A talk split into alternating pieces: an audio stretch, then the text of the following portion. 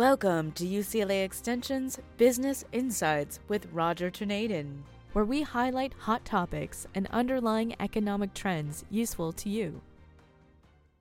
This podcast is part one of a two part series. Today, the focus is on the financial markets given the severe banking issues we are witnessing. Our part two forecast or podcast in two weeks focuses on U.S. government spending, which is overwhelming both the Fed and our financial markets, in league with an upcoming major trend change, which we expect to be quite visible in the fall and the winter. And that change involves efforts to dethrone the dollar as the world's only reserve currency. And I'll give you a hint on part two on the dollar. We've mentioned the Shanghai Cooperation Organization before, but now their members are aligning for an August meeting to replace much of their dollar trade settlements, particularly the trade settlements among China, Russia, India, Brazil, and even South Africa. So stay tuned. An important new financial trend is in the making, and the long term impact promises to catch all of our attentions. Let's start today's part one. The recent bank failures will have a significant impact on the economy beyond just the real estate and venture capital segments. Bank lending is becoming much more difficult to obtain not only for home mortgages and qualifications, but for trillions of dollars of commercial real estate financing that's really refinancing coming up over the next few years. As we've discussed previously, Many banks and other financial firms are sitting with substantial, unrecognized losses due to the substantial declines in bond prices as interest rates have been ramping up. The Fed is bailing out the banks by lending these firms money based on the face values instead of the market value of the bonds.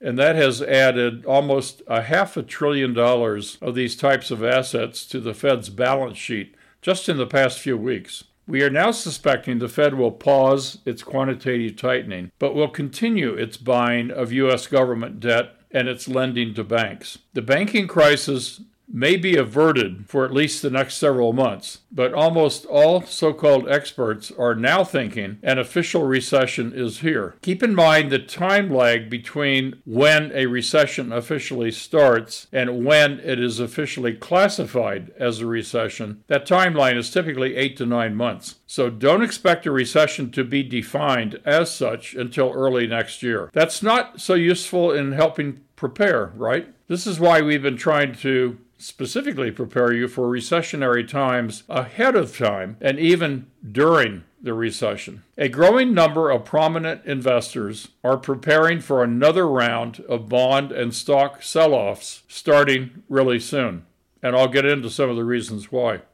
Today, we will discuss recessionary implications for stocks and begin to prepare you for a difficult rest of the year for the US dollar and importantly the fallout from what I'm going to talk about in part two. And that alone and by itself will further impact the U.S. stock, bond, and real estate markets, and not in a positive way. But treat this Part 2 reference as an early warning, as implications of dollar replacement plans will evolve, but the psychology of holding the dollar may start to change in a measurable way by fall and winter. Let's start with the banking issues that were introduced to us in March. Billionaire investor Ray Dalio recently warned in his newsletter that Silicon Valley Bank's failure is a canary in the coal mine moment for the global economy. He goes on to say it is classic that coming out of an extended period of very low interest rates and abundant credit, there is an enormous amount of leveraged long term holdings of assets that are going down. This bank failure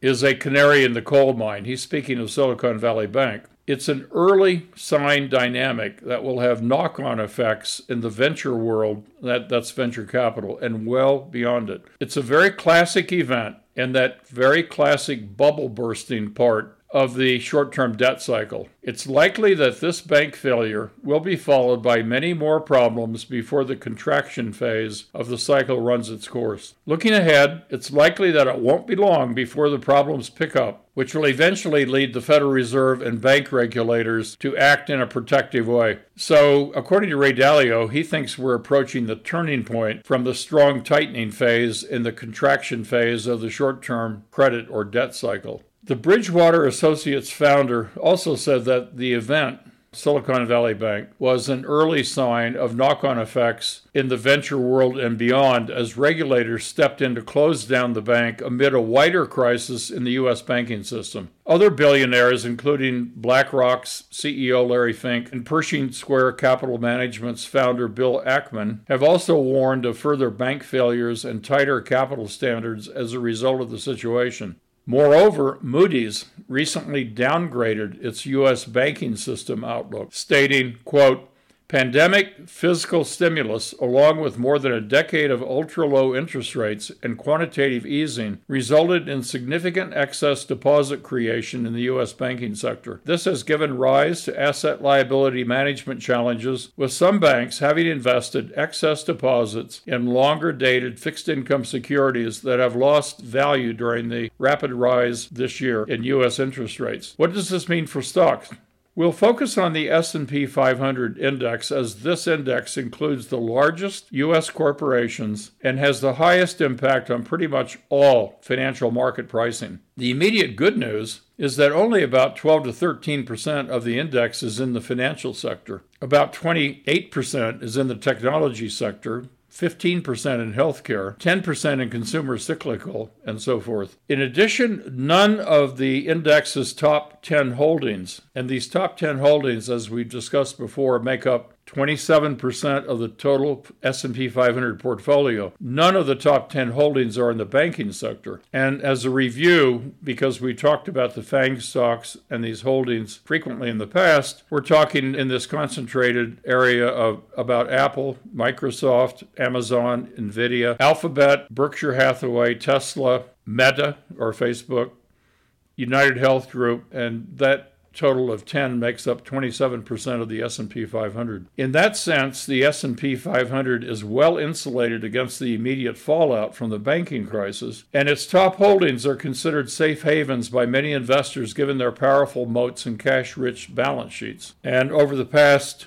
several months, while the S&P 500 has pretty much treaded water or it's down about 1%, the regional banking exchange traded fund index is down 31%. But first and foremost, while a quarter of the S&P 500 portfolio is allocated to large and mega cap tech, they should be relatively immune to the headwinds of the banks thanks to their cash-rich balance sheets. But large swaths of corporate America are likely going to be facing major challenges due to the tighter lending standards and higher interest rates for a much longer period than this year.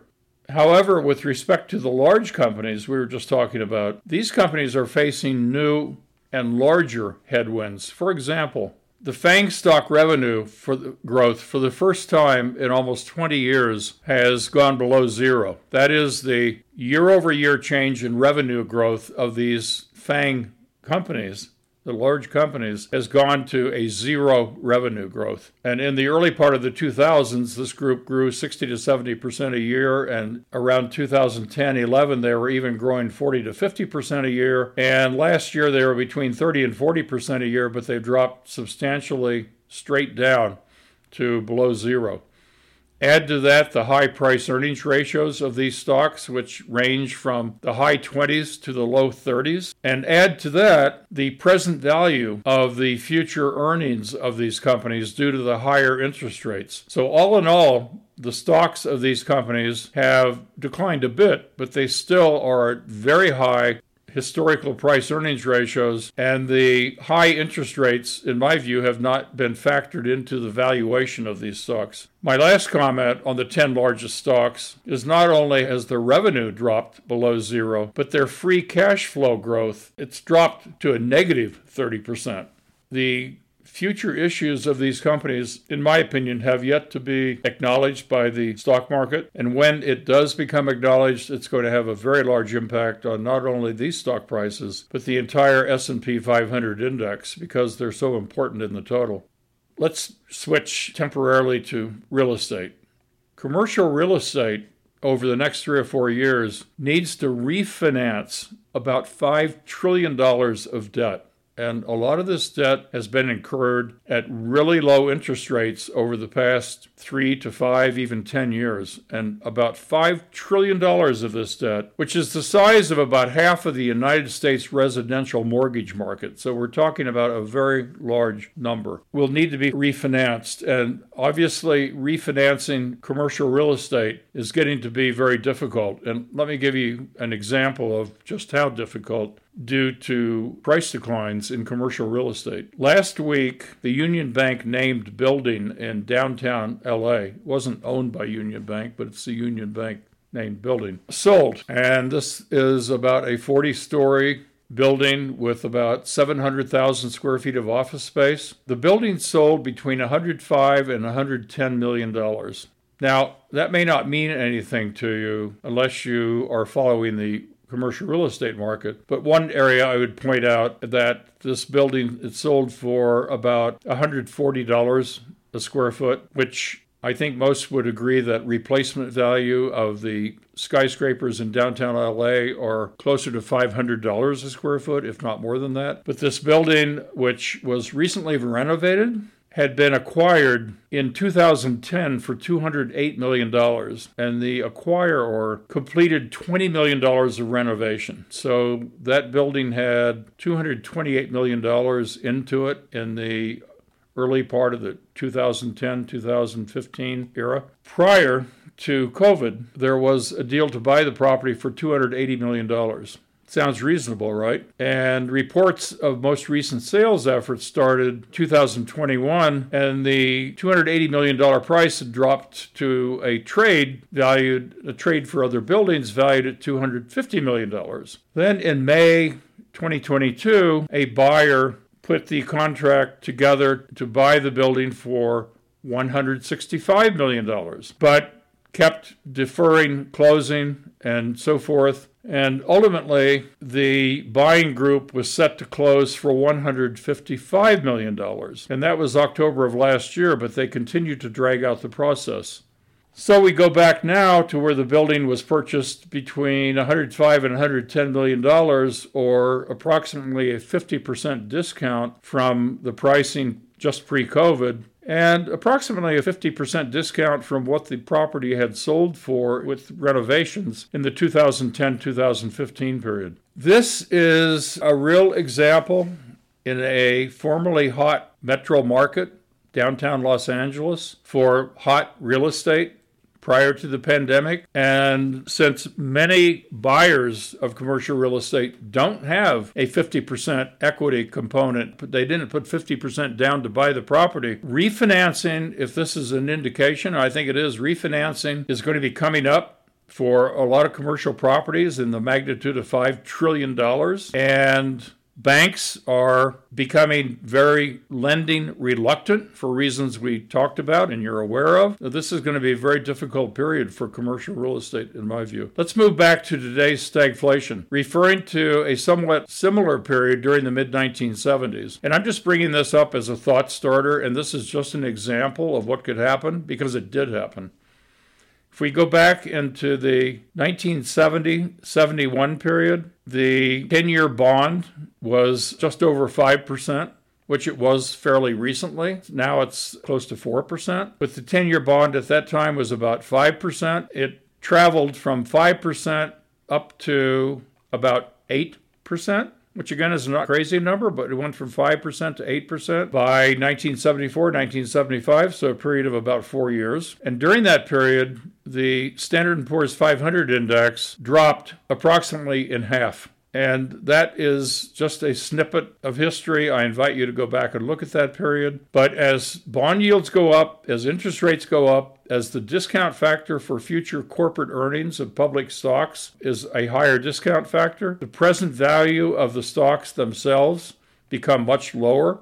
And this is a real live example. But for now, we will close today's podcast on that thought because our next podcast, we're going to focus on other major issues that are going to be changing some long term trends, including the Federal Reserve having to buy much larger amounts of federal debt to shore up major changes, increases in government spending, which I'm not so sure many people are aware of. And I'll, I'll just give you a hint at one of them right now. But Social Security and retirement payments increased 33% from 2019 to now increased by a third. I have other information I'd like to share with you about how out of control government spending has gone and what that implies for the Federal Reserve. And then we're going to bring in the discussion about a major threat to the long term reserve currency, the dollar, which is being put together by the BRIC countries and the Shanghai Cooperation Organization.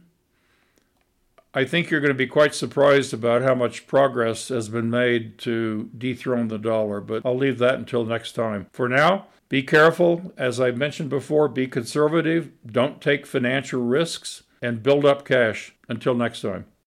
Be sure to email us at rtorneden at uclaextension.edu on more specific questions, which we will answer either personally or select as part of our future podcast. Hosted by Business and Legal Programs Director Roger Torneden. This podcast is presented by UCLA Extension and produced by Jamie Moss at Studio 10960.